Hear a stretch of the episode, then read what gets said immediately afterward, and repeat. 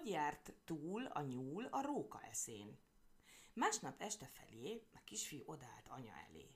Betty, mondta, átmehetek Rémusz bácsihoz? Anya csodálkozva nézett rá. Hogy mondtad, minek szólítottál? Bettinek, mert az te vagy, a kis Betty. Hát ez hogy jutott az eszedbe, kérdezte anya. Rémusz bácsi mondta, hogy te vagy a kis Betty, akinek ő mesélt. Anya elmosolyodott. Régen volt, de Rémusz bácsinak már akkor is ősz volt a szakála, csak a feje nem volt kopasz, és nem viselt szemüveget. Kis Betty, mondta a kisfiú, átmehetek Rémusz bácsihoz? Inkább holnap, felelte anya, ma már késő van. Inkább ma. Nekem ma kell átmennem. Kell? Miért? Mert a szurokbaba megfogta a nyulat. És nem tudod, hogy megszabadult-e? kérdezte anya. Nem tudom, mondta a kisfiú. Akkor belátom, hogy át kell menned, felelte anya. Rémusz bácsi úgy látszik már várta is a kisfiút, mert nem dolgozott semmit, szerszem sem volt a kezében, és mindjárt így szólt. Ülj oda a székre. Hogy szabadult a nyúl a rókától? tudakolta a kisfiú. Hol is hagytuk abba? kérdezte az öreg. Ott, hogy a nyúl csak ült, csak ült a szurokbabával, a róka pedig csak hempergett és nevetett. Emlékszem, bólintott Rémusz bácsi, hempergett és nevetett, mintha sosem akarná abba hagyni. De aztán abba hagyta? Nem csak, hogy abba hagyta, felelte Rémusz bácsi, hanem hamarosan el is ment a kedve az egész nevetéstől. De hát hadd mondjam el sorjában, hogyan történt a dolog.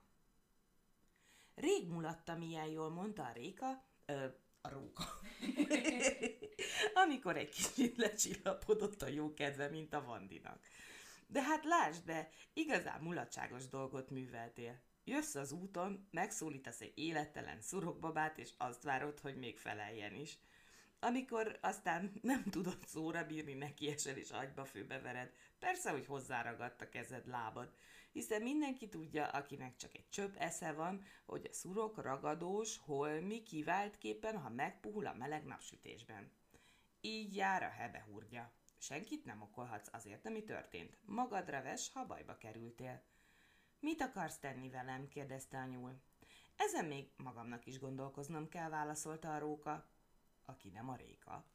Annyi bizonyos, hogy most az egyszer nem segít rajtad az a híres nagy eszed. Ha, elcsíptelek, nyúlbarátom, ez az igazság. Eleget bosszantottál, eleget tettél csúfá, elégszer jártál túl az eszemen, elégszer ütöttél el a legjobb falatoktól, most rajtam a sor, bosszút állok mindenért. És hogy állsz bosszút rajtam? tudakolta a nyúl.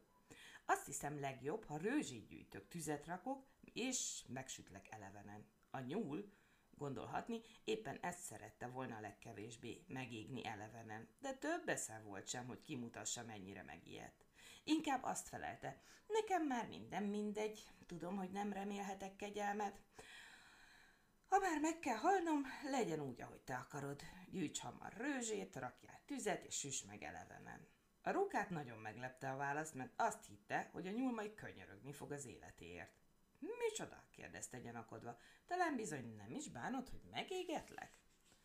Bánom, hát nagyon is bánom, felelte a nyúl. De hát még az is jobb, mintha itt hagynál az útszélén a világ nevetségére. Tudod mit? mondta a róka. Más gondoltam. Nem vesződöm a rőzsegyűjtéssel, tűz csinálással, hanem kerítek egy jó hosszú kötelet, és felakasztalak a legelső fára. Jó lesz, nagyon jó, helyes, helyeselt a nyúl. Akasz fel, ha már minden áron halálomat kívánod, csak azt a csúságot meg ne tedd velem, hogy itt hagysz az úton a kulimácba ragadva. Igen ám, csak hogy hol találok kötelet, tűnödött el a róka. Legegyszerűbb, ha a folyóba doblak. Persze, hogy az a legegyszerűbb. Dobja a folyóba minél előbb. Nem várok én irgalmat tőle, csak egyre kérlek, valahogyan itt ne felejts az út szélén ezzel a ragacsos szurokbabával. Egy baj van, töprengett a róka, messze a folyó. Elfáradok, amíg odáig elcipellek. Sokkal jobb, ha itt helyben szétdarabollak. Hm. Igaz, bólogatott a nyúl. Minek fárasztanád magad a cipekedéssel? Darabolj szét így helyben. Én már leszámoltam az életemmel, csak azért könyörgök, hogy itt ne hagyja az úton. Ha erre tévedne valamelyik ismerősöm, föld alá süllyednék a szégyenemben.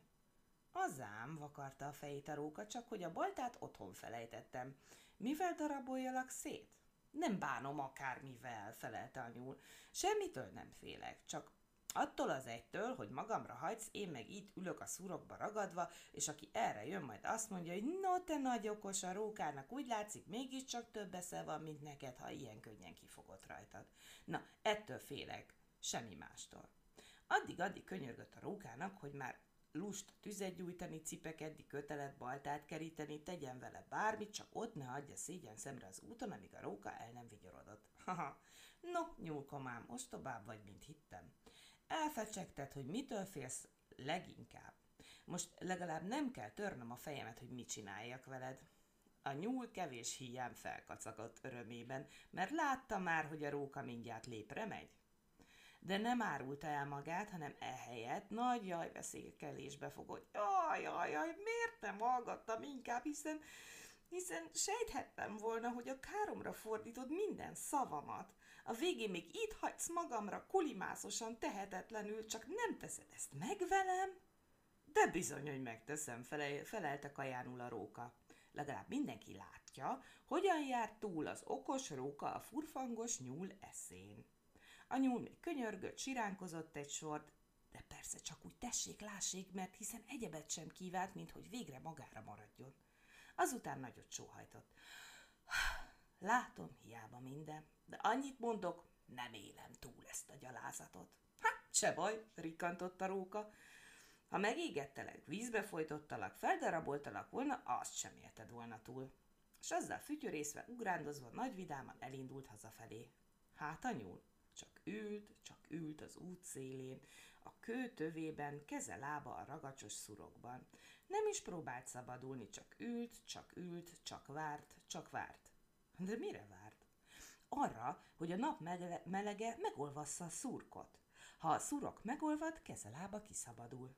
Így is történt. Mire a nap delelőre ért, a szurok megolvadt, a nyúl kiszabadította kezét, lábát, talpra ugrott és futott, már amennyire a sok ragacstól futni tudott, futott egyenesen a kúthoz. Ott jól megmosakodott, egy tüskés csipkebokorággal alaposan megfésülködött, aztán futott tovább fel a domtetőre. A domtetőről éppen a rókaházára látott. Ott hűsölt a rókaház előtt, az árnyékban. Róka koma! kiáltott le a nyúl. Nézd csak ki van itt! A róka felkapta a fejét. Hát te, hogy kerülsz ide? Hebegte, amikor megpillantotta a nyulat. A négy lábamon, nevetett a nyúl. De az igazat megvalva az eszem is segített egy kicsit, a róka szólni sem tudott az elképedéstől, csak ült, csak ült, csak bámult, és csak bámult. A nyúl ellenben, akár csak az imént a róka, fütyörészve, ugrándozva, nagy vidáman elindult hazafelé. Talán még szebben is fütyült, nagyobbakat is ugrott a rókánál. A vidámságra pedig bizt, bizonyosan több oka volt. Én is csinálok szurokbabát, mondta a kisfiú. Minek? kérdezte a Némusz bácsi, csak nem akarod, hogy a kutya vagy a macska, vagy valamelyik kis csirke beleragadjon? Nem, felelte a kisfiú, azt nem akarom. Aztán meg te magad is csupa maszat lennél, a ruhádat is bepiszkolnád. Azt hiszem, anya nem nagyon örülne, ha látná. Jó, mondta a kisfiú, akkor nem csinálok.